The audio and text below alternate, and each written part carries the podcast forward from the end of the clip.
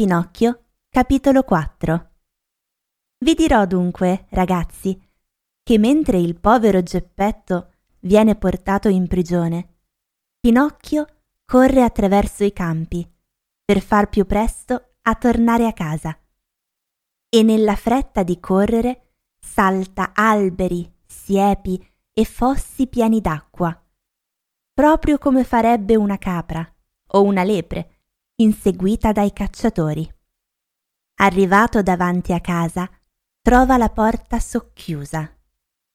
La spinge, entra dentro e appena entra si siede per terra con un gran sospiro di contentezza. Ma quella contentezza dura poco, perché sente nella stanza qualcuno che fa Chi è che mi chiama? dice Pinocchio, tutto impaurito. Sono io. Pinocchio si gira e vede un grosso grillo che sale lentamente su su per il muro. Dimmi, grillo, e tu chi sei? Io sono il grillo parlante e abito in questa stanza da più di cent'anni. Oggi però questa stanza è mia, dice il burattino. E se vuoi farmi un vero piacere, vattene subito via. Io non me ne andrò di qui, risponde il grillo. Prima di dirti una gran verità, dimmela e fai veloce.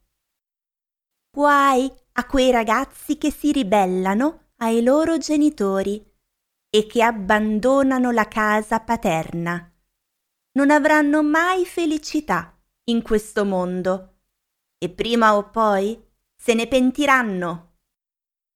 Canta pure, grillo mio, ma io so che domani all'alba voglio andarmene di qui, perché se rimango qui succederà a me quel che succede a tutti gli altri ragazzi, cioè mi manderanno a scuola e dovrò studiare, e io di studiare non ne ho proprio voglia e mi diverto di più a correre dietro alle farfalle e a salire su per gli alberi, a prendere gli uccellini. Ma non sai che facendo così diventerai da grande un bellissimo somaro e che tutti si prenderanno gioco di te? Taci, grillo del malaugurio! grida Pinocchio. Ma il grillo che è paziente e filosofo, invece di offendersi, continua con lo stesso tono di voce. E se non ti piace andare a scuola, perché non impari almeno un mestiere, tanto da guadagnarti onestamente un pezzo di pane? Vuoi che te lo dica? risponde Pinocchio, che comincia a perdere la pazienza. Fra i mestieri del mondo ce n'è solo uno che veramente mi vada a genio. E questo mestiere sarebbe quello di mangiare, bere, dormire, divertirmi e fare dalla mattina alla sera la vita del vagabondo. Sappi che, dice il grillo parlante con la sua solita calma, tutti quelli che fanno questo mestiere finiscono quasi sempre all'ospedale o in prigione. Attenzione grillaccio del malaugurio, se mi arrabbio, guai a te.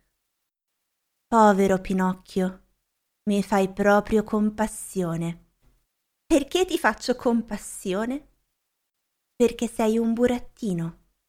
E quel che è peggio, perché hai la testa di legno. A queste ultime parole, Pinocchio prende un martello di legno e lo tira contro il grillo parlante.